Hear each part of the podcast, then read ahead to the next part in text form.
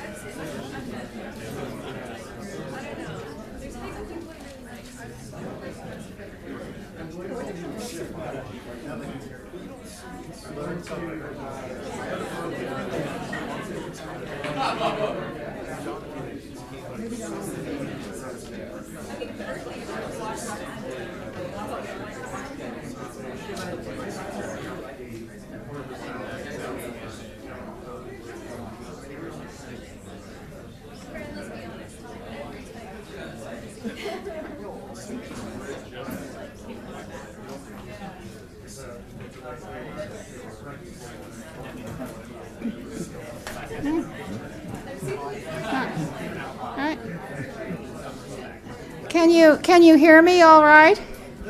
Can you hear me? What what does that mean? Yes? Yes. Good. Uh, welcome to the 33rd annual Eunice Belgum Memorial Lectures.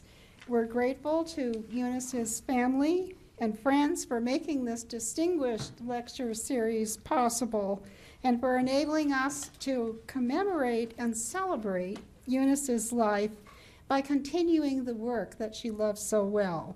We are delighted today that Eunice's aunt, Dorothy Belgum Knight, is uh, Dorothy Belgum Knight is able to be with us today.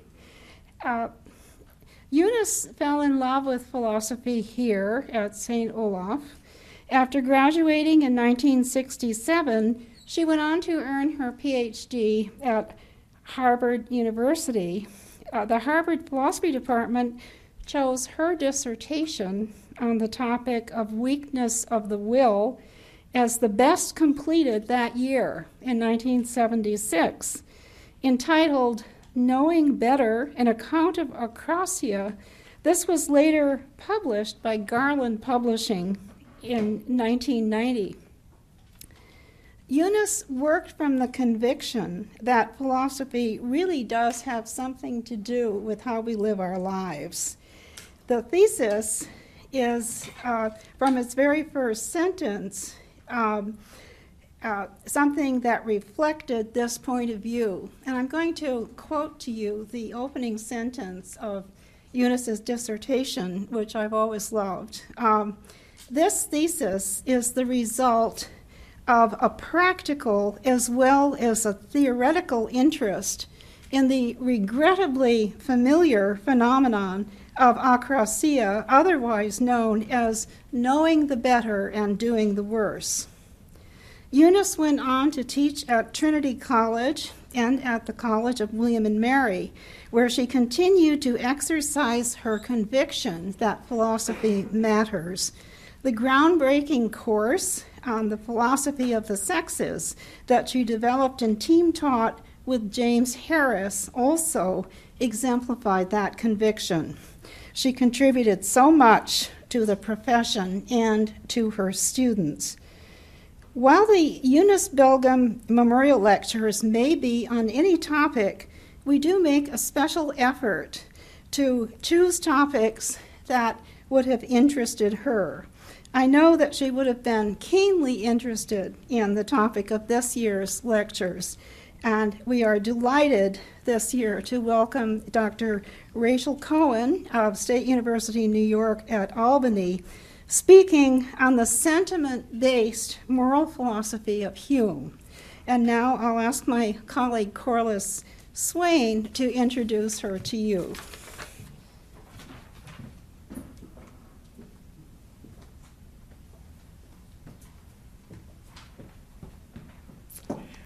It is a great pleasure to introduce today's speaker, Rachel Cohon. Professor Cohon is an internationally known Hume scholar who specializes in ethics, Hume's moral philosophy, and the philosophy of action. She's published numerous articles on Hume's philosophy, also on issues in bioethics, and she contributed the entry on Hume's moral and political philosophy to the Stanford Encyclopedia of Philosophy. She's the author of two books Hume's Morality, Feeling and Fabrication, published by Oxford University Press in 2008, a monograph that explores Hume's metaethics and his theory of the artificial virtues. And also Hume, Moral and Political Philosophy, which is an anthology of previously published essays by present day authors, uh, which was published by Ashgate Dartmouth Press in uh, 2001. Rachel Cohon received her PhD from UCLA. Her dissertation, entitled The Rationality of Moral Conduct, a preliminary study, was supervised by Philippa Foot, and some of you have been studying Philippa Foot, so it's kind of a neat connection. Professor Cohon began her teaching career at Pitzer College, a nationally ranked liberal arts college in the Los Angeles area. She has taught at Mount St. Mary's College, the University of California at Irvine, and Stanford University. She is now at the University of Albany, SUNY, where she teaches graduate courses in moral theory and undergraduate courses in all areas of ethics and early modern philosophy. Rachel is not just a first rate philosopher and Hume scholar. She's also a wonderful person whose wise words, wry sense of humor, and generous gift of her time, even late into the night when she had to teach the next day, helped to see me through a year of cancer treatment. David Hume was known to some of his friends as Le Bon David, the good David, Rachel follows in his footsteps. So, if anyone is qualified to speak about Dave, David Hume's views about virtue as a means to happiness, both by virtue of her academic training and talents and by virtue of an intimate and personal familiarity with virtue, it is Rachel Cohon. Please jo- help me join me in welcoming Rachel.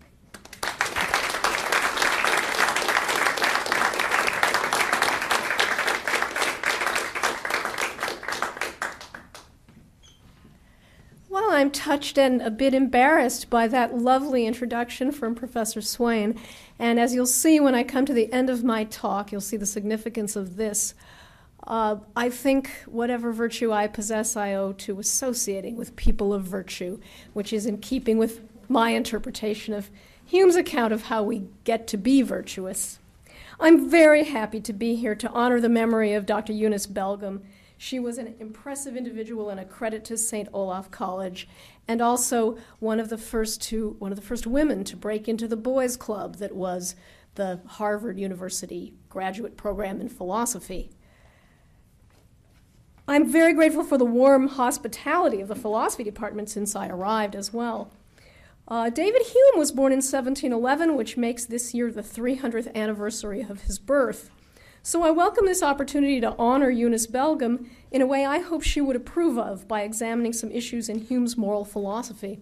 What I'm going to do is talk about two of his works The Enquiry Concerning the Principles of Morals and The Treatise of Human Nature. The treatise was written well before The Enquiry Concerning the Principles of Morals, but I'm going to talk about them in reverse order and talk about the inquiry today and the treatise tomorrow. And I can do this, I can get away with this, because very few people read the treatise, even though it's Hume's great work. Very few people read it. The few who did didn't understand it very well. And so he, he wrote two books with inquiry in the title, trying to make the ideas of the treatise more accessible to his, to his educated audience. So he didn't presuppose anything about the treatise any knowledge of the treatise in his audience. So if you don't know the treatise, that's fine. You can follow everything I say today.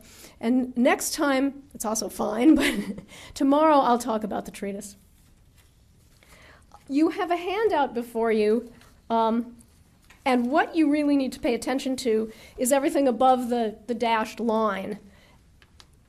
That gives you an outline of my talk and a few points that might be useful. Below the dashed line are lo- lots of quotations, passages from the Enquiry Concerning the Principles of Morals. And if you're curious about the context and want to know more of what I quote, you're welcome to look at those, but it's not necessary. All right, so here's the first section, the introduction. Though many divines and a few philosophers have depicted the virtuous life as full of austerity and rigors, David Hume claims, in the concluding ninth section of his inquiry concerning the principles of morals, that his own ethical theory enables him to show that the life of virtue is a happy and delightful life, much happier than a life of vice, and that scrupulously moral conduct is in the interest of every individual. That's in the first two passages on your handout uh, from the inquiry, section 9, paragraphs 14 and 16, in case you're interested. As a result, Hume is optimistic that in this book he has, quote, advanced principles which not only will stand the test of reason and inquiry, but may contribute to the amendment of men's lives and their improvement in morality and social virtue, close quote. That is, this theory of the virtues, because it implies that virtue yields happiness, will induce those who read his book to become virtuous so that they may become happy. Yet a few pages later, in Appendix 2, Hume argues that self love or self interest, which he takes to be the desire for one's own happiness, cannot be the sole motive to virtuous action, and is not even the primary or typical motive. And it follows from one of his arguments for this position, which I'll explain in a moment, that beneficent actions in particular will not reliably bring satisfaction to those who don't already have the virtue of benevolence. Those who lack this virtue, which is one of Hume's two central social virtues, the other being justice, cannot in general expect to reap happiness by performing kind actions. Clearly, this is in tension with the claim of Section 9 that once people grasp Hume's account of morals, their desire to be happy will induce them to become virtuous and fulfill all moral duties. That latter claim is also hard to reconcile with Hume's own account of the nature of some of the main virtues he describes, which essentially involve the possession of certain attitudes or sentiments. If I give aid to others merely as a means to my own happiness, I don't possess benevolence as Hume understands it. I only mimic its external manifestations. I'll explain how these difficulties arise from Hume's accounts of virtue and self love or self interest in the inquiry concerning the principles of morals, which I refer to for short as EPM, and argue that while Hume does not explicitly resolve them in that work, he gives us the materials there to devise a novel solution. If we pull together various elements of the ethical theory he articulates, we can assemble Hume's implicit instructions for becoming virtuous, in particular for becoming benevolent, as the means to becoming happy.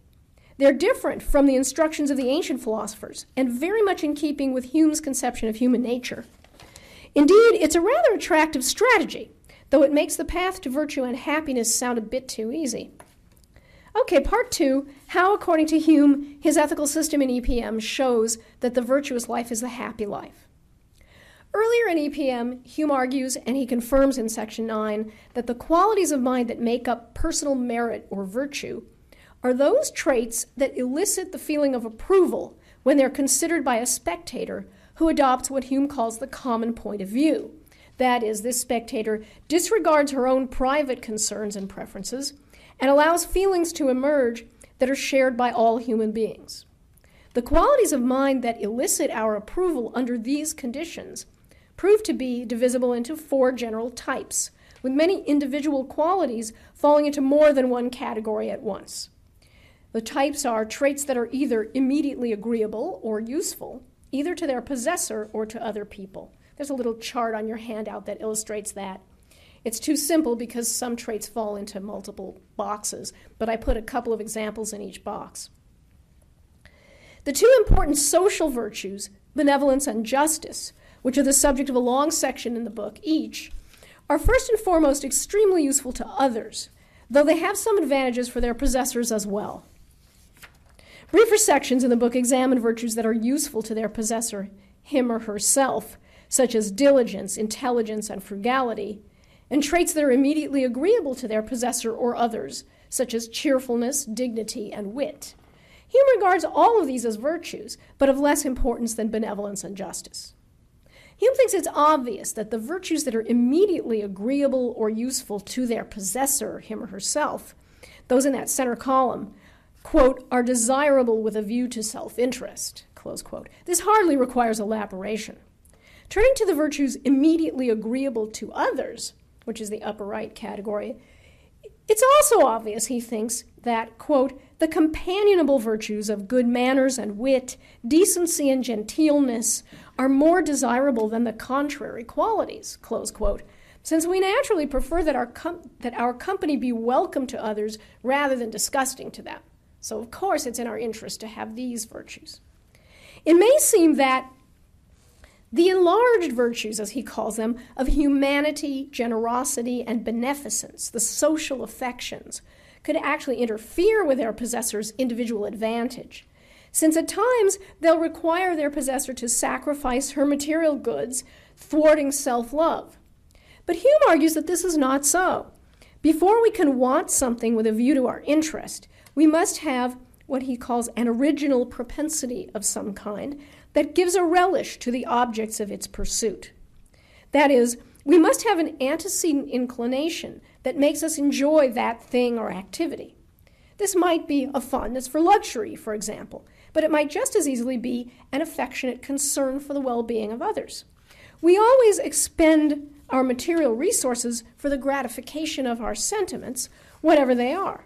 There's no reason to think we lose more by expending our goods to gratify our generosity than to gratify our avarice. And either use of resources is in the agent's interest if he has the requisite appetite. But if we had the power to design our own personalities and select the appetite that would form the basis of our happiness, we would choose, Hume says, benevolence and friendship, humanity and kindness over avarice and most other appetites. All appetites give satisfaction when successfully gratified, but only these generous appetites give certain additional satisfactions. The very sensations of benevolence and humanity are, as Hume puts it, sweet, smooth, and tender. Sorry, sweet, smooth, tender, and agreeable, independent of all fortune. Close quote. They give us a pleasing consciousness of ourselves as having done our part toward mankind, he says, and their successful gratification does not arouse the jealousy of others, but only their goodwill. That's all, if you're interested, that's all in passage number three on the handout. The virtue of justice, too, makes the just individual happier, Hume argues. Honest behavior on the part of all the members of society preserves the system of property ownership, under which we all gain security and prosperity. Without it, there could be no society.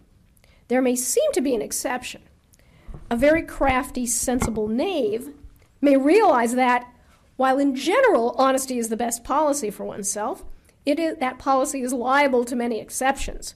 And on a few occasions, it's possible to exploit the exceptions undetected and without causing general social dissolution. Such a knave will indeed lack a considerable motive to virtue if he is not repelled by such thoughts of villainy or baseness. Uh, that's um, passage number four on your handout includes most of what Hume has to say, actually, about the sensible knave, in case you're interested. But in ingenuous natures, the profit motive cannot overcome, as Hume puts it, the antipathy to treachery and roguery. I love this 18th century language. I would like to accuse our politicians of villainy and baseness and treachery and roguery, if I can do that. Um, anyway, most knaves will overexert themselves eventually, overextend themselves rather eventually. They'll try to get away with too much. And they'll be unmasked, leading them to lose every, everyone's trust, which is a sad fate. And even if a few knaves succeed in their life of deception and manage to retain the trust of others, they lose out on the whole, Hume claims, for they quote, sacrifice the invaluable enjoyment of a character, with themselves at least, close quote. Scrupulous honesty yields the joys of candid relations with others and the confidence in one's own good character that brings enduring peace of mind. Thus, the happy life, sorry, the virtuous life, is the happy life. Now, my purpose today is not to evaluate these arguments um, to, that, that Hume gives to show that, given his theory of the virtues, the virtuous life is the happiest life. Some of them are better than others. His argument that a person who cares for others is usually happier than one who cares only for herself has considerable plausibility, although I will raise a brief doubt about it at the end. His reply to the successful, sensible knave um, You're not going to enjoy peace of mind, he says, on the other hand, is not as convincing. Clearly, though, Hume does think his conception of virtue is correct, and he does want everyone to become more virtuous. So, suppose we're persuaded that Hume is right about what virtue is, and that he's right that the virtuous life will normally be happier than the life of vice. This is supposed to give us all an incentive to acquire virtue. Can it do so, given the rest of Hume's theory in EPM? And can we succeed in acquiring virtue as a means to achieving happiness? That's my main query today. So, part three is about Appendix 2 of EPM of self love. It's about one argument there. The appendix called of self love covers a range of issues pertaining to whether the interested affection or self love could be the only motive or the most fundamental motive of benevolent and grateful actions. He's thinking mainly of those two virtues, benevolence and gratitude. Here, let's focus on a particular argument that echoes one made by Joseph Butler, which you may be familiar with. Hume uses this to argue against the selfish philosophical thesis, which is the thesis that even though sincere friendship and solicitous concern for others do exist, in some human psyches, at bottom, those feelings are really modifications of self love. And unbeknownst to their possessors, they target only our own gratification. The humane man, according to the selfish theory, is someone whose self interest is so directed as to give him a concern for others, while the self interest of the person we call vicious and greedy is not so directed. The Butlerian argument that Hume gives in Appendix 2 is one of his moves, one of his moves against this position. And there's a more extended quote in number 5 on your handout. Hume reminds us that we have bodily appetites, which lead us to pursue certain external objects, and these necessarily precede all sensual enjoyment. That is, it's only because we feel hunger, for example, which is directed toward edible things, that we seek and consume them and only so do we obtain pleasure by gratifying that primary appetite. This pleasure, in turn, becomes the object of another sort of desire self love or self interest, the desire for our own happiness, which is secondary. Similarly, we have mental passions that also directly impel us to seek external objects, fame, for example, or vengeance. And we experience enjoyment when these primary desires are gratified. Without the primary inclination for an object such as fame, we could not reap pleasure from acquiring it. Self interest, in turn, aims to provide that pleasure, and so gives us a secondary motive to fulfill the primary desire. The primary passion, quote, points immediately to the object and constitutes it our good or happiness. There are other secondary passions which afterwards arise and pursue it as a part of our happiness when once it is constituted such by our original affections. So self love has no or few objects without prior primary desires. Now, it's quite possible that from the original, these are Hume's words again, from the original frame of our temper, we may feel a desire of another's happiness or good. Close quote. When we gratify this primary inclination, we likewise experience pleasure, which makes the fulfillment of our benevolent desires part of our happiness. And then our secondary motive of self interest will aim at this gratification. The good of others is then, Hume says, afterwards pursued from the combined motives of benevolence and self enjoyment. Close quote. So, benevolent feelings are not manifestations of disguised self love. Rather, benevolent feelings precede self love and provide it with its object. It follows from this that if I lack the desire of another's happiness or good, I cannot gratify such a desire by giving aid to others, since I have no such desire to gratify. And so, I have no general reason to expect to gain happiness for myself by so acting. Of course, I might sometimes find myself in circumstances in which acting to help others will bring me other things I desire, such as monetary profit or votes. And since the gratification of those desires is part of my happiness, self love will move me to help others as a means to those satisfactions when they're available. That'll sometimes occur, but there are likely to be many occasions where helping others will not happen to contribute to other things I desire, and in such cases, my desire to be happy will not prompt me to help others. Thus, it follows that the person who has few or weak humane feelings cannot reliably or consistently promote her own happiness by acting to benefit others. Fulfilling the duties of beneficence is not, on the whole, a means to her happiness. One's desire for one's own happiness can only lead one to behave virtuously if one already has virtuous impulses. Hume does claim that all normal human beings possess at least a tiny spark of humane feeling, though it might be too weak to move even a hand or finger of our body, as he says. That's on, in number six on your handout. So, given that, won't a person who lacks the virtue of benevolence, who's not a kind and generous person overall, still obtain some tiny enjoyment from doing a kind action, since she thereby gratifies that weak inclination? This small spark would constitute kind actions a part of her happiness, albeit a very small part, and this resulting bit of happiness could become the object of her self love. But this is no solution to our difficulty. If someone has only a minimal preference, other things being equal, for the well being of another over his misery, which is all Hume insists on as the birthright of all normal human beings, the little frisson of pleasure of a person a person might get from relieving someone else's suffering could never compete with the pleasure she would obtain by gratifying some other stronger desire of hers instead. For example, the desire to profit by exploiting him. For, as Hume says, every affection, when gratified by success, gives a satisfaction proportioned to its force and violence. That's back in passage number three. The happiness of someone who cares a great deal about wealth and power and has only minimal humanity will almost never be served by doing kind actions rather than selfish and ambitious ones. Can we reconcile this result with Hume's claim in section 9 of EPM that virtue, as he understands it, is a means to happiness? Okay, we're now at part four, which is the easy reconciliation.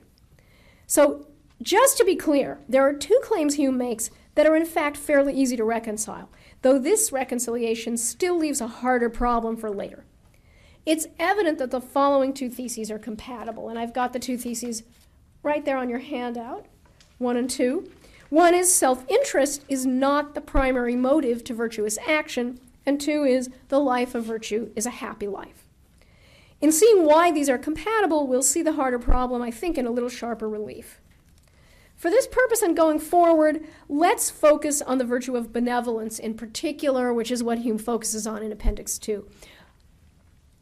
A lot of what I say can be applied to the other virtues, but perhaps not all of them.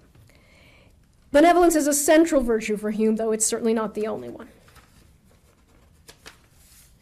Hume is quite specific, as we've seen, that possession of this virtue involves possession of inclinations or sentiments of concern for the well being of others. Inclinations or sentiments that move their possessor to act for others' sake. And he thinks ordinary observation shows that plenty of people have such sentiments and other similar disinterested and sociable desires. When a possessor of these inclinations succeeds in helping others, he gains the happiness of gratified desire, according to Hume, which is a part of his overall happiness. And as we've seen, he also enjoys the sweet sensation of other concern itself and the pleasure of winning the approval of his fellows. These are substantial sources of happiness. So the benevolent person attains a good deal of happiness. And of course, the person who has all the other human virtues as well obtains even more gratification and might very well be quite happy on the whole. It's also possible for someone who is already virtuous, for someone who's already virtuous, to be moved by self love to persist in his virtue, or even to act more consistently in the ways prompted by his virtuous sentiments. Self love can move him to seek further enjoyable fulfillment of his generous desires. So he'll have two motives to do good to others kind feelings, his own kind feelings, and his self interest. The virtuous person, then, has a happy life, and yet self love is not the primary or typical motive in acting virtuously. His self love does move him to act virtuously, but it's able to do so only because he antecedently has disinterested virtuous desires. So these two theses are perfectly compatible. Now we turn to section five, the harder problem. So, if we have virtuous dispositions and we gratify them, we will gain happiness. And this gives us that secondary self interested motive to behave virtuously as well. But this fact hardly warrants Hume's optimism that the desire for happiness will make people become virtuous who are not so already, and so will improve mankind. If someone lacks a virtuous disposition, how might the desire for her own happiness be an incentive to acquire the virtue or to act as that virtue dictates? Since she lacks the virtuous impulse, say benevolence, to begin with, acting for the good of others will not gratify any desire she has, except coincidentally. So it will not bring her pleasure or contribute to her happiness, except, again, coincidentally. Perhaps she could try to acquire the virtuous impulse so that by having and satisfying it, she could become happy. But what can she do to acquire it? Given her dearth of other regarding feelings, simply acting in ways that will increase her own gratification, as she is now, will not make her benevolent or generous. Certainly, Hume gives us no reason to think it will. Nor does Hume claim, as Aristotelian philosophers do, that repeatedly performing the actions that a benevolent person would do will awaken the sentiment of humanity within us. Aristotelians claim that, but Hume doesn't. It appears that the person, sorry, I skipped a sentence. There is nothing of the sort suggested anywhere in EPM. It appears that the person who lacks some or all of the virtuous dispositions, even if she knows that having them would give her a happier life, cannot make any use of that knowledge. Hume's own language suggests as much, where he acknowledges that people fail in their social duties, not because they don't know that possessing humane feelings would make them happy, but because they simply don't have sufficient humane feelings. If we don't have them, or don't have enough of them to influence action, Hume's ethical system does not seem to provide any way to get them. The other aspect of the problem appears when we consider what Hume says about the nature of virtues and vices. Hume does not say enough about what he means by a quality of mind or a character trait. But what he does say proves that he takes at least some virtues and vices to consist not merely in dispositions to act in certain ways, but in the having of sentiments or the having of dispositions to feel sentiments of certain kinds. The benevolent person, one with the virtue of benevolence, experiences the sweet and smooth feelings of concern for others. The cheerful person, person with the virtue of cheerfulness, the cheerful person's good humor runs through the whole tenor of his life, Hume says. And the dignity of one who has that virtue preserves tranquility in his soul.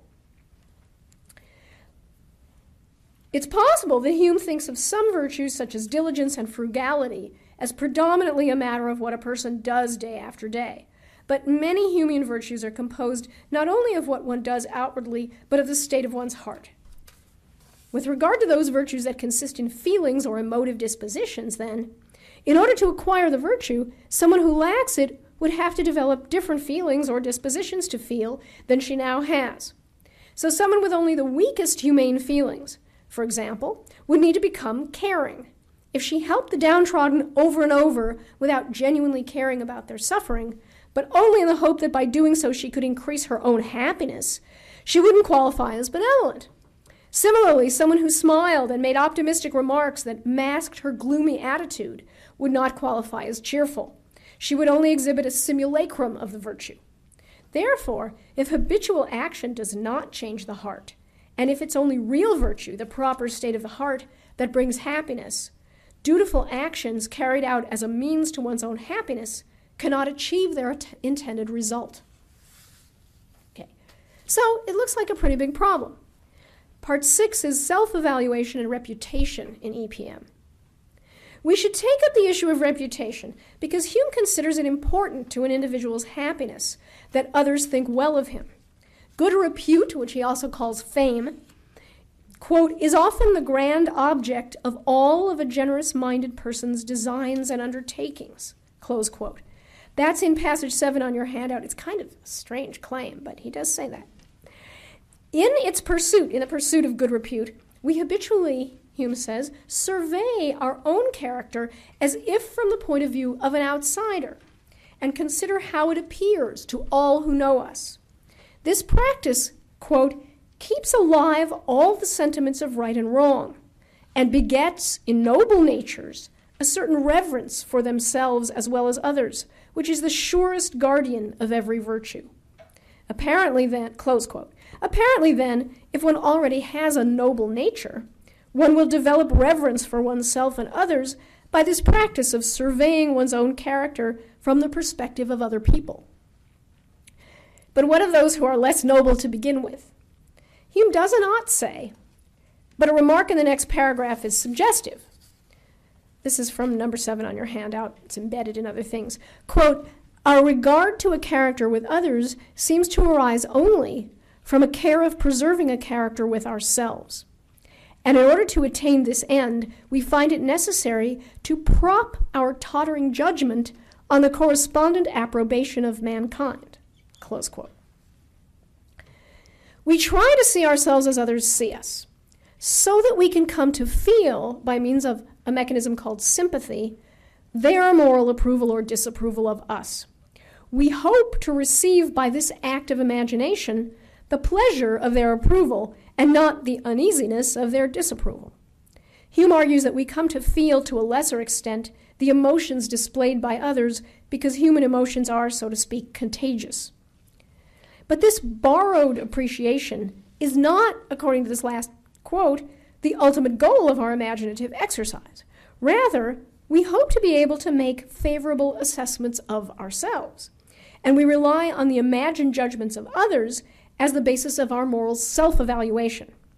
Unbiased self evaluation is difficult to achieve, and this is a way to correct our own errors in, in assessing our own character.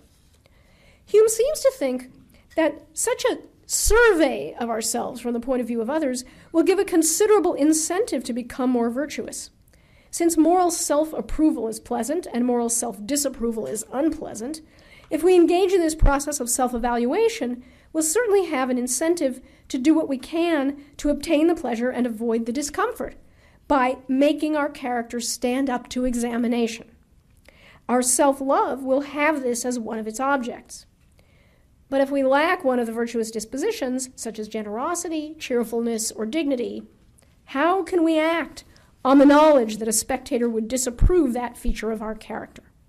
Here, too, Hume recommends no course of intentional action that we can pursue to change our sentiments for the better. Perhaps reflection on the opinions of others provides an incentive to act as virtue dictates, to help others make returns to our benefactors and the like, because we know that this will win us an undeserved reputation for virtue. For others will not see the feelings that lie within, it seems that self love could prompt us to do that. But why would we prop our tottering judgment on the judgment of people we know are mistaken about us? Such efforts will not yield the satisfaction of knowing we, in fact, have a good character. So the problem remains. The process of reflecting on my own flawed character from the spectator's point of view, with an eye to my reputation, also fails to improve my character. Now, I'm now turning to section seven, which is a small detour about an essay Hume wrote called The Skeptic. Nine years before EPM, Hume wrote a quartet of essays that purport to represent, as he describes it, the sentiments of sects that naturally form themselves in the world and entertain different ideas of human life and of happiness. In these essays, Hume adopts a different persona in each essay and he gives each essay the name of that ancient sect of philosophy which each persona's position most resembles. He doesn't think of the essays as summarizing the ancient views, he thinks of them as, as revealing present day views in his time, but views that resemble ancient views. So he gives them the titles the Epicurean, the Stoic, the Platonist, and the Skeptic. In the Skeptic, in that essay, he takes up the issue of whether and how people can improve their own character by their deliberative, deliberate efforts. While much of the point of this discussion is to counter the position of the Stoics that the study of Stoical philosophy produces virtue and thereby happiness, the general question of how to improve one's own character with an eye to attaining happiness is before Hume's mind as well. At first, he says that even the most reflective individual has little ability to, quote, correct his own temper and attain that virtuous character to which he aspires, close quote. And that there's no philosophy that can render all mankind virtuous. But he thinks that nonetheless, philosophy can indirectly improve one's character, and he lists some ways in which it might do so, including, seri- including claiming that serious study softens and humanizes the temper, Attention to unnoticed circumstances can strengthen our, or weaken our feelings toward an object of our passion, and, important for our purposes, habit developed by adhering to a strict resolution to act well can reform the mind and, quote, implant in it good dispositions and inclinations, close quote. And here's a longer quote from that if he constrain himself to practice beneficence and affability, he will soon abhor all instances of pride and violence. Close quote. But this self discipline cannot take shape unless the individual in question is, quote, beforehand tolerably virtuous. close quote. And the influences of philosophy in general are too subtile and distant to affect common life or to eradicate our natural propensities. In a long footnote, he provides a list of philosophical reflections and advice that can partially reshape the passions, and a list of lively authors to read to fortify the mind against the illusions of passion when real life provides us with difficult tests. But he ends it by saying, Despise not these helps, but confide not too much in them neither, unless nature has been favorable in the temper with which she has endowed you. Well, the skeptic is a problematic source for our present purposes. First, as we've seen, Hume is rather equivocal there about how effective any method can be in changing one's sentiments from vice or self indulgence to virtue. These activities and reflections might help, but they might not. And they will do no good for the person who lacks all virtue to begin with. Second, Hume doesn't claim to speak for himself in any of the four essays in this grouping but rather he writes as if he were a representative of each sect in turn. Each of the four essays, in places, attacks the very positions propounded in one or more of the other essays. It's true that the skeptic is by far the longest of them, and it advocates the same metaethical view that Hume had recently propounded in his treatise. And furthermore, Hume, in the, in, when he comes to write EPM, he actually reuses a paragraph from the metaethical portion of the essay, The Skeptic, in Appendix 1 of EPM. So, certainly, some of the views of the persona that Hume creates in The Skeptic are Hume's own views.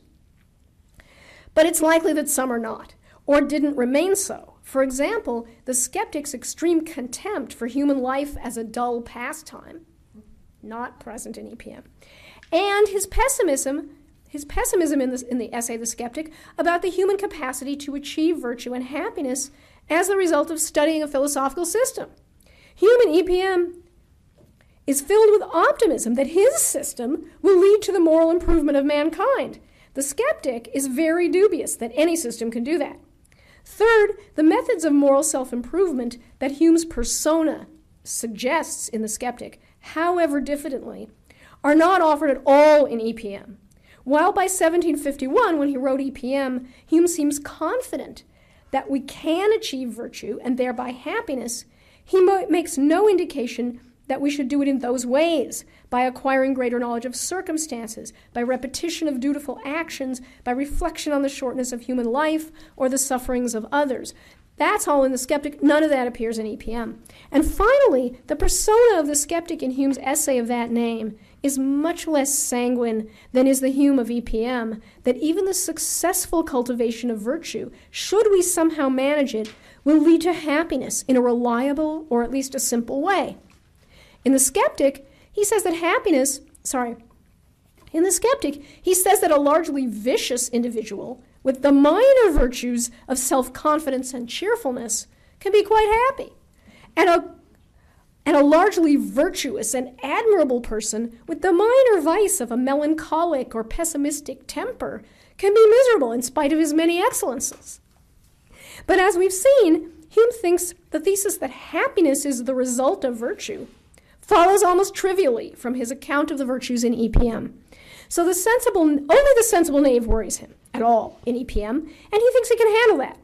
So there's a good reason to think either that Hume never himself believed everything the skeptic says in his essay of that name, or that Hume has changed his mind, and his considered opinion in EPM is that the happiness of the virtuous is not so easily spoiled, nor the misery of the vicious so easily remedied.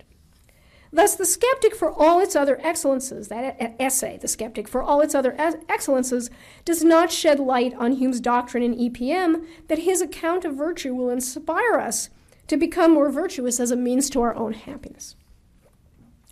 All right, section 8 is the solution to the harder problem that I think is available. The solution is available to Hume in EPM. I don't claim he articulates it explicitly, but I think he could. Within EPM, and particularly in the part of Section 9 just prior to Hume's discussion of how virtue serves self interest, we have some materials that are not available in The Skeptic and are not fully developed in the Treatise of Human Nature either. These elements would enable Hume to provide effective instruction for improving one's own character in such a way that one could achieve happiness or greater happiness by doing so. So, I'm now going to try to lay out these instructions, though, like the instructions in recipes for cake or concrete, the quality of the finished product depends on environmental conditions as well as on the quality of the ingredients and the actions of the one who follows the recipe. However, there's much we can do to make sure that the product comes out as intended. Recall that on Hume's view in EPM, every human being, or at least everyone who's not grossly psychologically abnormal, has a spark of the sentiment of humanity within her, even if in some cases it's too weak to move any of her limbs in action. So even if we lack the virtue of benevolence, we have this minimal concern for others. Hume argues that this minimal sentiment is sufficient to enable all of us to feel moral approval and disapproval, and so to make moral judgments. The other people whom we encounter in our social lives all have this sentiment as well, whether they're virtuous or not. And all of our sentiments of humanity are directed toward the same individuals, namely everyone, and react alike to everyone. Our humane feelings yield us pleasure at the good of others and pain at their suffering. For Hume, it's part of human nature that we all like to associate with other people. Our lives are impoverished without company.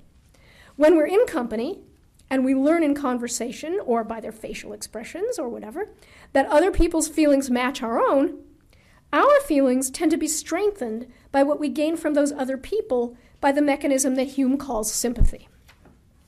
This mechanism operate, operates on us very powerfully when other people have feelings that resemble ours. According to one of Hume's metaphors, the contagion of parallel sentiments causes our heartstrings to vibrate in harmony with those of like minded people. For example, if I have favorable feelings toward the same object as others do, when I receive their feelings by sympathy, those sympathetically acquired feelings that I now have will greatly strengthen whatever favorable sentiments I had at first. Now, if I take delight in jazz music and others are annoyed by it, my enjoyment of jazz will not be reinforced by their annoyance because their feeling differs in what Hume calls direction. That is, mine's favorable, theirs is unfavorable. But where our sentiments all take the same objects and produce the same response, they're, fav- they're all positive or they're all negative, the other people's sentiments, once communicated to me, strengthen mine. So if I like jazz and go among others who like jazz, and we talk about our feelings about jazz, or enjoy jazz music together, I will come to enjoy jazz even more. Now, everyone favors human well being over human suffering. Thus, when we associate with any other people whatsoever, provided we become aware of their humane feelings, our own sentiments of humanity are reinforced by theirs and become much, much stronger. and Hume says as much. This augmentation of our humane feelings is not subject to our direct control, but it will predictably occur so long as we choose to go out among people in society and become aware of their feelings about human welfare and harm. And the more we associate with, with people, particularly with humane, caring people, and discuss such feelings with them, the stronger our feelings will become. Humane feelings, of course, are desires for the well being of others. The reinforcement of our humane feelings in company makes them strong enough to move us to act, even if before rein- this reinforcement they had no such influence on us. We gratify them in part when we act to relieve suffering and spread happiness to others, and thus they are primary desires to do good to others. They also feel sweet and smooth, pleasant in themselves, and when we satisfy them by acting to benefit others, we reap pleasure from this desire satisfaction. Furthermore, other people will approve our kindness, giving us the pleasure of a good reputation. Thus, our newfound benevolence will help to make us happy, at least in part, if it's combined with other virtues.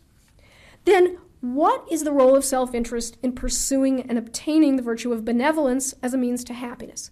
Well, it works as follows If I'm not very benevolent, but I wish to be happy, here's how I should proceed. Provided I have the spark of humane feeling that's almost never absent from any human heart, I should go among people, especially humane, virtuous people, and talk to them about their feelings of concern for others to make myself vividly aware of their feelings. I cannot make myself more caring by trying to care, and perhaps not by doing good works either, but by indulging my inherent desire for company and putting myself in a position to become aware of other people's sentiments, I will find myself becoming more caring as my native humane feelings are echoed and reinforced by those of other people. Then, once I begin to feel the promptings of stronger concern for others, I shouldn't just lie down till that feeling goes away. I should make the choice to act as those feelings prompt me. This will give me the pleasure of satisfied inclination, which will reinforce those growing humane desires. The whole psychological and behavioral process can build over time in this way, so that in the end, I possess a sincere concern for the well being of others, which is the genuine virtue of benevolence, and I harvest the happiness that this virtue brings to its possessor. These instructions are very different from anything Hume considered in The Skeptic, and they don't involve the sorts of self improving exercises usually advocated by the ancient philosophers or by Christians. There is no concentrated study, no reflection on the shortness of life, or redirection of our intention to things that make what we desire less appealing.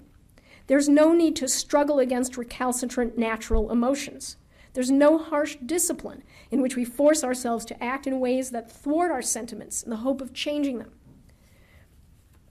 Our natural sociability will lead us to mingle with others who are equipped as we are with a natural preference for human good over human suffering.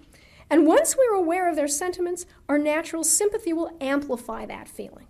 All we have to do is notice, in light of Hume's system, that we will serve our own interest if we acquiesce in our budding, generous desires, and then do so. And soon our humane sentiments will begin to grow strong, will move us to more and more kind actions, and will yield satisfactions that gratify our self love as well. It's a lovely, easy path to benevolence and happiness. Okay, so part nine, of course, is Is this a plausible program for acquiring virtue and happiness? A few closing thoughts.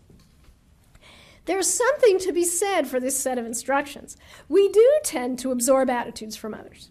We are fundamentally sociable animals. If Hume's right that we all share some minimal concern for other people, as recent research by psychologists on infants and toddlers seems to suggest, though I can't vouch for the soundness of their research, then this might indeed be a good way to become more caring. But this Humean recipe for virtue and happiness leaves us with a couple of nagging questions. Probably a lot of nagging questions, but I'll talk about a couple.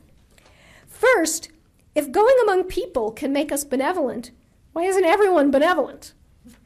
For this, for this, I've tried to provide some answers, some hints of what I think Hume would say. Hume claims in EPM 9.9, section 9, uh, paragraph 9, that because we all have the senti- sentiment of humanity in common, it's likely to be a topic of discourse and to be cherished in society. It's the basis of our shared moral sentiments by means of which we make our moral judgments. It's been argued by um, other commentators, uh, Jacqueline Taylor in particular, that in EPM, Hume uses conversation as a means by which people adjust their moral sentiments, approval and disapproval, to those of others, and also strengthen them to become motives. If that's correct, then conversation can also serve to reinforce the sentiment of humanity itself, the source of moral sentiments. But this will only happen if we indulge in the right sort of discourse, so that sympathy can transmit humane sentiments between us. If we only talk about farming or chess or fill in your other favorite subject that has nothing to do with the human weal and woe, then no humane sentiments will be communicated. Cultivation of humane feelings requires certain topics of conversation, or at least of shared attention. It doesn't have to be conversation. We could all watch a video about how people are doing in some impoverished region, and that would we see how our, our how our seatmates react to that. Second, what if I go among, so that was the first worry. Second, what if I go among the wrong sorts of people? For example, greedy, ambitious people who suppress their spark of humanity as a form of weakness, who mock me as a bleeding heart if I express concern for others who are suffering. It seems that my native desire for company could lead me to such companions almost as easily as it leads to warm hearted companions. Probably I'll associate with whoever's around me, and if I find myself in a certain sort of social environment, they may be people of that cold hearted type. And then it seems I will never develop enough humanity to give me the virtue of benevolence. So I will fail to acquire it, and if Hume is right, fail to be happy. Perhaps we need to add a requirement to Hume's formula, something I think he would agree with probably. Since you have read EPM and you know that the virtue of benevolence is part of what you need for happiness, be sure to go among benevolent people. So perhaps this problem can be solved. Now, my ambitious and uncaring associates may gain the profit and the fame that they seek, but Hume has shown me that they're missing out on very great rewards because of their lack of benevolence. I need to fan the flames of my own humane feelings, and I can choose to go elsewhere for companionship and conversation. I must make an effort to select my influences. Still, that remains relatively easy, much easier at least than deliberately reshaping nature.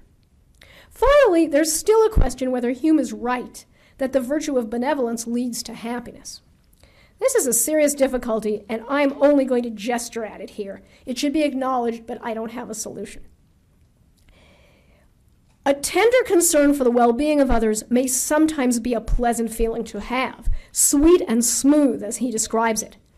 But if I focus my attention on the starving children in Somalia, this feeling becomes quite painful.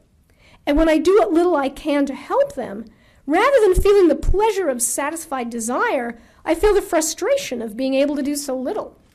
The more humane I am, it seems, the more pain I will suffer on their behalf.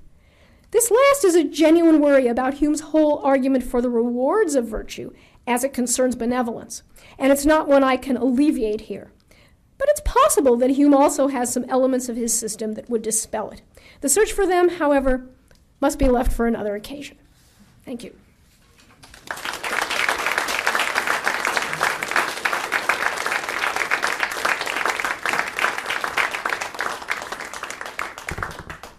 Uh, oh, good. Rachel, you want to come over here? I think I think, can you hear me okay without you want to see her. Yes, is that, this means yes? Okay. It's not such a big deal, so I don't have a booming voice, but I think I can. Oh, Vicky. Well, I'm not, uh, sort of curious, you were just going to say leave that for another occasion, but like, you know, could meta desire to be a certain, certain sort of person, you know, which kind of life would you choose? Uh, you know, the self-satisfied person or the person who is unhappy at the sufferings of others? I mean, i- is that, do you think that's a one way you could go? Well, he wants, he wants us to, he wants to persuade us that being benevolent will actually make a substantial contribution to our happiness.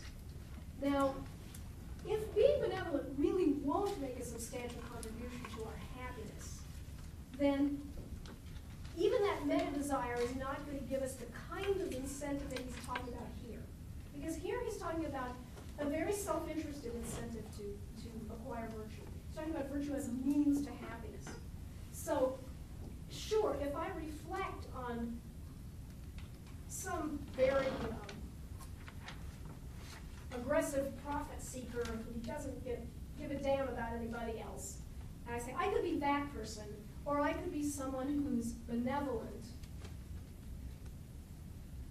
Which would make me happier? That's a kind of empirical question. I might not, I might definitely have a meta desire. I don't want to be that kind of person. Uh, I don't want to be a person who, has those desires rather than strong benevolent desires. And if I've got that meta desire, then that's one more element. If I satisfy that, that's another gratified desire, another piece of my happiness. But if my other concern, my feeling, my humane feelings, constantly lead me to be miserable because there's so much suffering in the world and I can do so little to alleviate it, then the satisfaction of that meta desire might not compensate for that. Um, so on on your version of Hume, he, he thinks that we can't we can't derive pleasure from beneficence unless we have an antecedent desire to help other people, right? Yeah? So I was curious about what what the argument is for that claim on your or Hume's view, because so to take your example of jazz, um, you know, you, wander into a jazz club and you feel great, and then you start desiring to hear jazz. You didn't need the antecedent desire to hear it in order to feel pleasure, and it seems like there all there are many examples of that kind of phenomenon, and there doesn't seem to be any conceptual reason why that couldn't be true of beneficence. Um, so if it's if it's not a conceptual reason, is it just supposed to be an empirical fact that, as it turns out, we're incapable of feeling pleasure from helping out others unless we already have this this antecedent desire? What what is the status of that claim? It's a really good question. I think I've puzzled about this myself.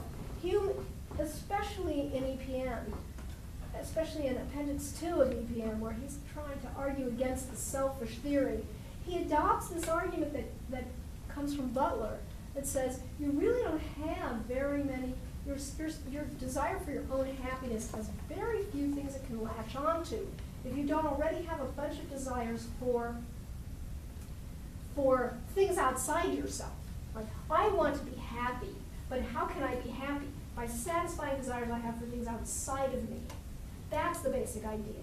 So if I like jazz, that's a desire for something outside of me. That is, it's not a desire for my happiness, it's a desire to listen to the music, I guess. Um, it's supposed to be on a parallel, it's supposed to be parallel with wanting food or beverages or wanting fame or vengeance where it's not, it's not, I want to be happy, and so I'm going to look around, oh, let's try vengeance, see if that makes me. It's rather, if I want vengeance, vengeance will make me happy. So I think the model is supposed to be that I have some antecedent disposition to like jazz. Now, it sounds crazy if you say I have some antecedent desire for to listen to jazz. Maybe I've never heard it in my life. Um, but I think he would try to try to interpret it as some kind of antecedent disposition. I'm the sort of person who would really like jazz if I only had the chance. So once I've heard it, then I have a desire for that pleasure again. I don't know. It's hard. It's hard to work this out on Hume's behalf because what he says in EPM suggests that there are very few things that will give us pleasure if we have no antecedent drive pushing us toward them. And that does seem kind of crazy. Why aren't there a whole lot of things that would give us pleasure but we don't know it? And if we happen into them, we just get pleasure. Right.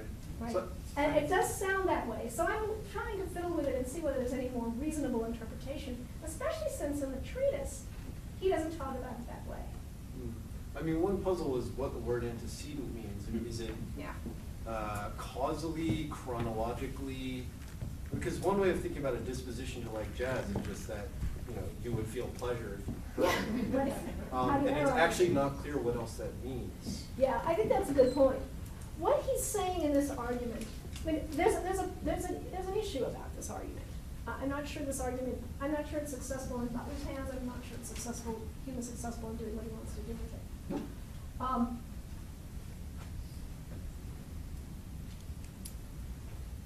what a consequence of, given the way he sets up the argument, it really sounds like there has to be not just a disposition, because you're right, it's gonna be, there's gonna be a problem analyzing what a disposition is, a disposition of like jazz, unless it's just to analyze its disposition for pleasure. Um, it sounds like what you have is some kind of antecedent purposive drive. So it's analogous to the drive for food. So it's not, I think I'll get pleasure from food, it's, food is what I need. That is, I have a need. And, and then a desire for, a desire for fame is gonna be something that's antecedent as well. Um, or a desire for, fame doesn't work that well, he has a completely different analysis of fame than treatise, and that's, that's a problem, but vengeance is a better example. Somebody does me wrong, and I'm filled with a desire for vengeance. What I want is not my pleasure, what I want is his suffering. And I might even pursue his suffering to my own detriment. Says, that's not, a, that's not a self-interested desire. That's the kind of thing that's antecedent. Then when I get the vengeance, I might feel terrific. And then, in the future, my self-love might, might reveal to me, um, the next time somebody wrongs you, you could get the joy of vengeance. That will become part of myself, my, of my happiness. It works for those cases. I don't think it works very well for the case that you brought up. I think that's right. Um, We're just getting at the, the framework here. Uh, does Hume have the resources for claiming that, say, if none of us desire benevolence, I mean, none of us desire friendship, could it still be the case that benevolence and friendship are good, even if no one desired it? They'll be good if we feel moral approval for it. But given his account of the origin of the feeling of moral approval, it's not going to exist unless there's that minimal spark of concern for others and everybody. Because he traces, he thinks everybody is capable of feelings of moral approval and disapproval, but we are capable of that because we're capable of caring at least a little about the well-being of others. So if no one cared about that whatsoever, we wouldn't, nothing would be morally good or bad. I see. Okay. Now, if everybody had the spark and was capable of judging things good or bad, but no one was actually benevolent, would that be good? Well, I suppose you could imagine someone who was benevolent and you would approve that person, and so they would be good. I, I, I do have sort of some worries about that claim that we all have this, at least a spark of it. You know, I, I think, I think of, um, Ivan Karamazov, in, in the Brothers Karamazov, who, who in his rebellion says, uh, uh, you know, do me care about the suffering of others? No, it repels me. I'm horrified by it. And the closer they, they get, the more I am, I, I find it abhorrent. They, people who need things smell bad, or you know, just all. And so, and so, and so, I, I just find it interesting that Hume would claim even the the minimal spark claim, um, without having a deeper sense of human nature that he wants to claim there. I mean, the, the, the, the, so, so, so that, that's one worry. I'll, I'll, I'll set that aside a little bit though, because as a Kantian, the other worry I had was when you were saying, well, there's some obvious problems that arise from this. I was expecting that one problem that would arise from the, the way that you um, resolve the problem is that one would worry that it seems a rather passive process of becoming a benevolent person. You just put yourself in the right situation and wait to start feeling the vibe. You know, I mean, that's kind of what, what the sympathy mechanism suggests. Now, I suppose you say that I choose to put myself in those sorts of situations or choose, but I'm sort of worried about where this capacity to choose comes from. If what I, what makes me do things is, is if I'm getting the right vibe from other people. Um, one worries that there should be more of an autonomous capacity, even to train one's feelings. Okay, let me address the second one first. Yeah. Um, you're not gonna find a lot of autonomous capacities in here. It's very sad, I know. Um, but the way I, the, the, so the solution that I've reconstructed on his behalf does give you some choices to make, and it gives you uh, some motives. It, it identifies the motives behind those choices. Yeah. So I want to be happy. I see, because I read EPM, that the way to become happy is to acquire virtue. So I want to acquire the, the various virtues, including benevolence. So I say, okay, I better hang out with people and reinforce and awaken my nascent spark of humanity. So I do that. So that's a, that's a, an intentional action that's recommended. And then there's the other intentional action where I said, once those humane feelings begin to grow, I'm now going to have some inclination. They're stronger now. So before they were too weak for to move even a finger of my body, but now they're stronger and they're going to give me some inclination to actually help people. And I shouldn't lie down and wait till that goes away, but I should choose to do it. Because if I do it, then I get, I will reap the rewards, and that will strengthen my humanity. So what do I do? I go among people, and then when prompted, I act. That's all that's, that, that is available that I see in implicit in EPM. Um, you're not going to get, you won't get in Hume the, the autonomous agent reflecting on the various impulses that he or she experiences and endorsing or selecting one. Well, That kind of thing is, is just not in this picture. I guess the thing I worry about on the autonomy thing is I want to be able to hold everyone responsible for their failures. And if, if someone could say, I'm sorry, the vibe just didn't come, you know, it just wasn't strong enough yet, what could I do? That's a real issue actually in the, interpretation of Hume. Because as I read him, he wants to hold us responsible as well. Yeah. But he doesn't care that he's holding people responsible, that we all hold one another responsible for things over which we might not have control. If the vibe doesn't hit you, you aren't virtuous. Right? You have you have vice. You don't have good character, and and we are entitled to feel blame toward you, even though there was nothing you could do about it. But the prediction is, if you're psychologically normal, and you take the steps that you can control, that will that will awaken your humanity, and that leads right into great segue into my response to your first question. Um, never mind Ivan Karamazov, Ted Bundy, right? I mean, think of, of sociopaths. Hume is not ignorant of that. He, he thinks that there are exceptions, but he, he has, his conception of those people is that they are abnormal in the way that someone is abnormal, maybe who's born without a limb, or born without a heart, or born, I'm not a heart, never mind hearts, born, born, born without a pancreas, right? So take some random organ. Um, that is, human beings as a species characteristically have that spark. But you will have the occasional person who doesn't. And that's going to be someone, Hume says, who not only can't become benevolent, but won't be capable of moral judgment either. They won't be able to distinguish right from wrong, good from evil. Which sounds kind of right. That there are people, and that's what we say about, I guess sociopath is no longer the current term, there's another term, but I don't keep up with the DSM. But, um, but there are people like that for whom moral arguments hold no sway. And they also are lacking in what today we call empathy. And, and that's pretty much Hume's view. Some people are born that way and there's nothing you can do about it. But for the vast majority of people, for people who are psychologically normal, these are, it's there. It doesn't mean that everybody's virtuous. It would have to be developed in the right way. And he's happy to grant that some people naturally are, have, have kinder temperaments than others. So, you know, you just, you, you, you size yourself up, you see what nature has given you. And if nature has given you a kind of cold-hearted temperament, rather than following the Kantian model of exercising will and acting in accordance with duty anyway, you, what you do is you try to work on your temperament. Oh, start with you. I want to skip to a student. Right, Helen, you're next in line, but I'm going to, I'm going to skip to a student if you don't mind. Uh, Olivia. Um, I'm curious as to where you would think Hume would fall in terms of um, realism or relativism of virtues, because to some extent it sounds like he's saying that there are these virtues. There's benevolence, there's intelligence, and these are real virtues.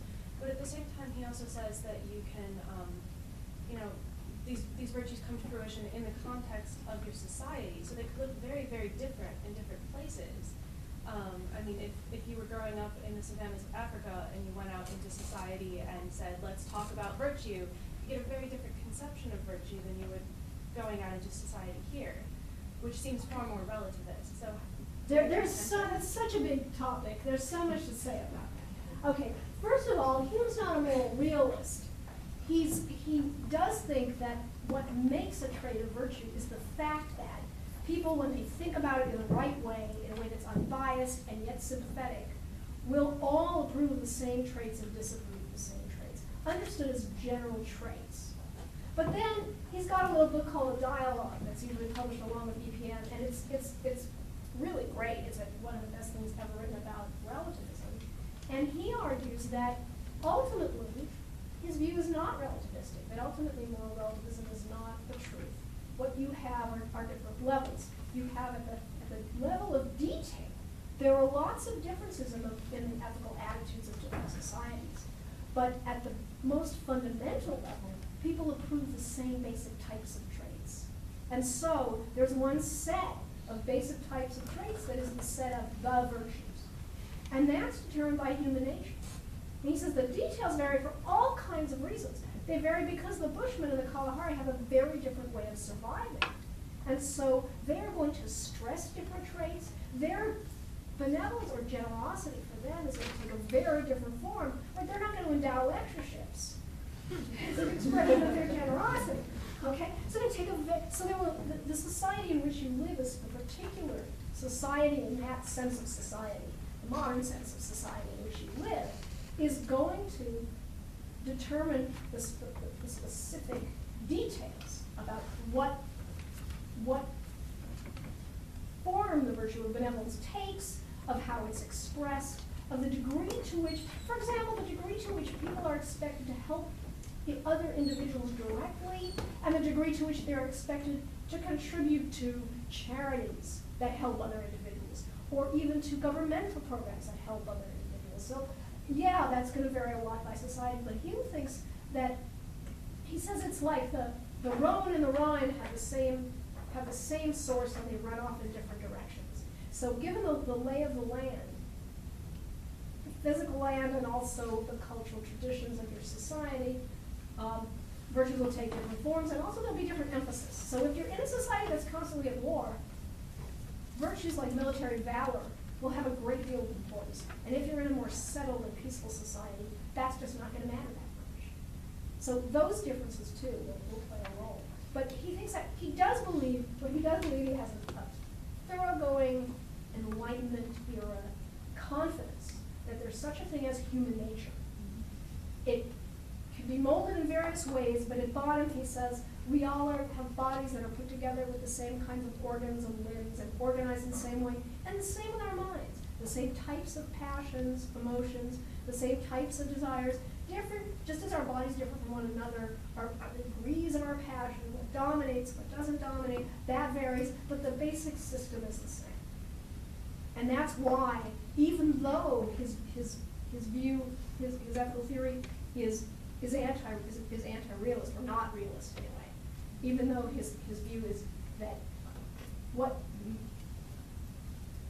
virtue, the character traits are, are good or evil because of the way human beings respond to them, he still thinks that we can, we can have um, interpersonal agreement about it without any problem. Okay, Helen then. I should just hold on to this because I keep running over this. Okay? Patrick, go ahead. If I understood you correctly, a lot of the argument concerning benevolence depends on the fact that this spark of humanity, which is the seed of benevolence, is universal, at least for all normal, healthy people. What can we say about whatever that other spark is, that is the seed of other virtues like courage, um, that seem to be really vitally important for a good human life and, and for a well-functioning human society, but that maybe aren't universal? I mean, maybe I don't have that spark and just then have no hope of being courageous at all? How, how do we address that situation? I think that's a wonderful question. I wish I had me give you an answer for you. Hume doesn't talk about that much. He talks, especially courage. he talks almost not, he mentions it as a virtue, but he gives almost no account of it. At one point, he says it's a holy virtue of males. I mean, maybe Oh, that's that- not what he means. I mean, it's really. So where would that come from? Um, how could if, if you if you don't have benevolence, okay, here's a theory about how to get it. If you don't have courage, is there some seed? Maybe there is.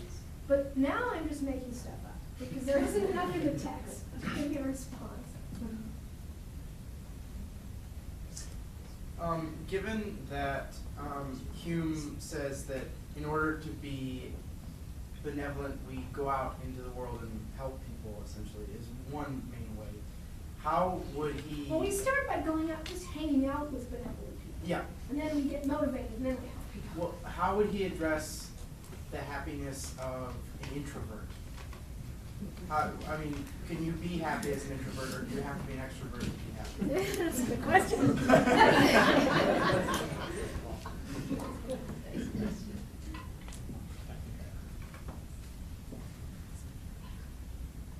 There may be a problem for someone who has, who's introverted to a pathological degree. But when he went, the word society is always misleading, because in Hume's day, society often just meant company, just meant being with friends, right? Being to be in society, in somebody's society. If you and I had lunch together, I would be in your society, just meaning in your company. So introverts too presumably have family, have friends with whom they are comfortable. So provided they have some family or friends who exhibit some humane feelings, they too can become benevolent. You don't have to associate with a lot of people, so long as you associate with people who exhibit in a vivid way feelings of concern for others. Kobe.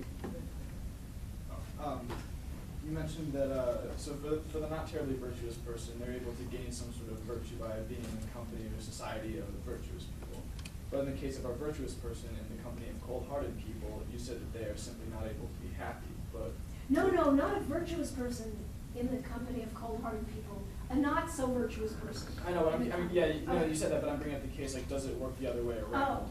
Is it, is it, uh, is it, is, so would that person, would their character as a human diminish in the company of cold-hearted a people, or are they just, like, simply not able to be happy? Well, if they're always in the company of, of cold-hearted people, um, they're gonna be feeling moral disapproval a good deal. So moral disapproval isn't very pleasant to feel, so that will diminish their happiness to some extent. And that's a good question. What if they have the virtues? That's supposed to be the royal road to happiness, but they're stuck with a bunch of, with a bunch of cold-hearted associates. And, and that's an objection, and it's a good one. Um, but I thought you were asking more about more than just will they be happy, but also will their Yeah, uh, virtue diminish? Yeah, so I'm wondering, like, as a coping mechanism to avoid feeling such a disapproval of their uh, cold-hearted companions, would their character diminish if they feel less virtuous? They won't be getting the reinforcement of their benevolent feelings that they would have got if they had, had warm-hearted companions. And so won't they become gradually less, less benevolent? I don't think, I don't think they would have to. The, the process for reinforcing our feelings only works when we have feelings that have the same direction. When I associate with people who have positive feelings toward the same things that I have positive feelings toward, my positive feelings are get reinforced. Um, if, if I have positive feelings toward, toward helping others, and they have negative feelings toward helping others, my my positive feelings not going to get reinforced. But there's no reason that my selfishness would get reinforced, because their selfish feelings are, are, are positive feelings toward what benefits them. And mine are positive feelings toward what benefits me, so they don't have the same direction. I mean, he, he does say this explicitly, that our ambition, our avarice, those things are always in conflict, right? My desire for gain is gonna be in conflict with other people's desire for gain. And so those don't reinforce each other. But my desire for the well-being of any human being coincides with other people's desire for that. So those will reinforce each other. So there's no reason, in principle, I don't think, that he would have to say that I'm gonna become less caring by being with people who don't care the way I do. Um, but what I, no, I, I forgot something else that I was gonna say, sorry. Um,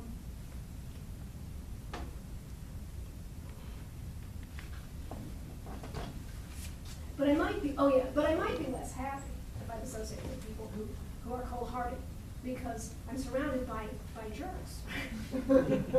I don't think that's implausible either, that you'd be less happy if you're surrounded by a bunch of selfish, selfish jerks.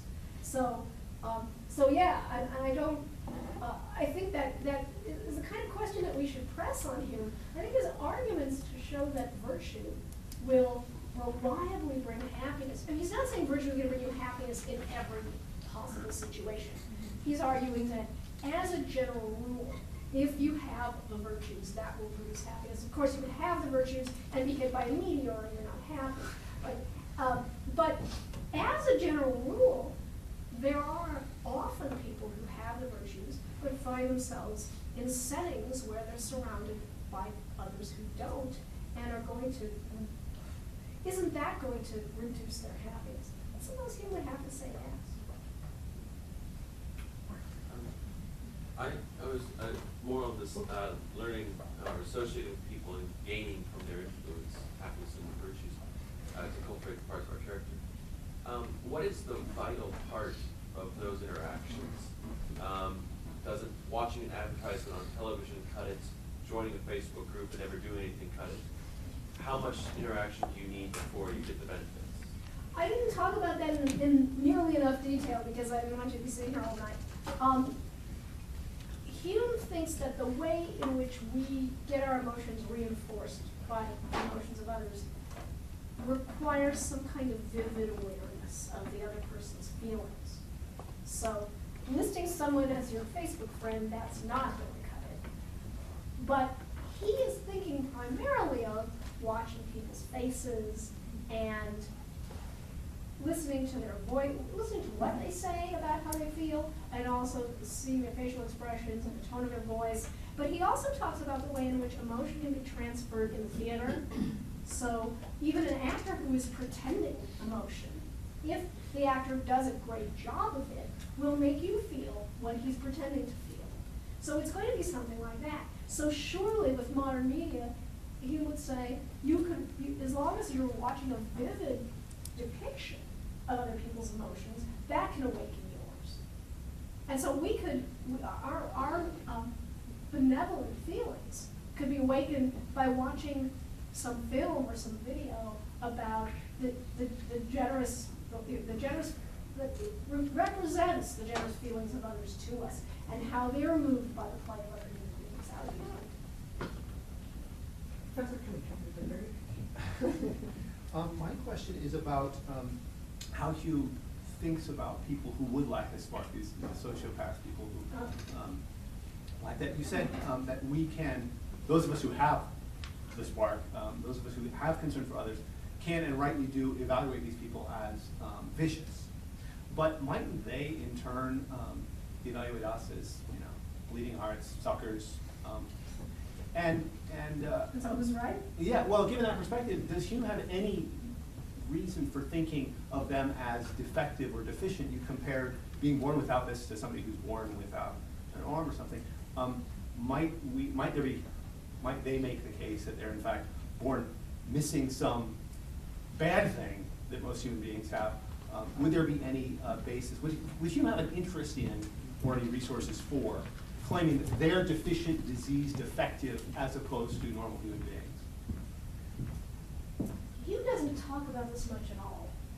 He does seem to have a kind of functional view that there's a certain type of life, he says a little bit about this in the treatise, and I'm always a little hesitant to carry this over to, to EPM, but he does say there, there's a, a type of life that's characteristic of the species. And so a horse is, swiftness is, is important for a horse, and it's not important for a turtle. He doesn't say turtle, I thought that, but he used the horse example. But there are certain, certain characteristics that that are, that make up a part of the life of a, of a given species, and a creature that is born without them is consequently defective. But there isn't a theory there. Um, I can imagine him therefore saying that a, a, a human being was born without that spark also is incapable of engaging in a typical kind of human life because human life involves, a, it's, we're social creatures, and it involves a fair amount of, paying attention to the needs of others and, and being touched by them on some occasions. How can you have friends? How can you, I mean, sociopaths mostly end up in prison. Um, and, and, and, on medications. I mean, we hear about these extraordinary sociopaths who are very successful living in, out in the world, but th- they're very few. And, and so I think you would, would, would have the option to make that case that, uh, it's the person who lacks it who is the defective one. Because that's the one, that's the individual who cannot function as human beings generally do, given the species that we are. But that sounds like it might just be a kind of statistical thing? In a world No, where most of us I don't have think so. this. I mean, you, so anyway, or at least one way somebody might try to spin that is, in a world where most of us have this spark, then the sociopaths do very poorly, they end up in prison because, um, we, we conflict all the time. Oh. So, Um, Well, it's not a statistical argument. The claim that this is characteristic of the species is not a statistical argument. It's a kind of Aristotelian Oh, claim. that's- that's Today, we sounds like. always want to read it as Okay. statistical, right? Just- That means more people, you know, more people have it than not. Um, But, I mean, think about dental caries. Most people have some, some dental cavities. More, more people have it than not. But, but dental caries is not normal, right? It's not normal. So how do you define normal?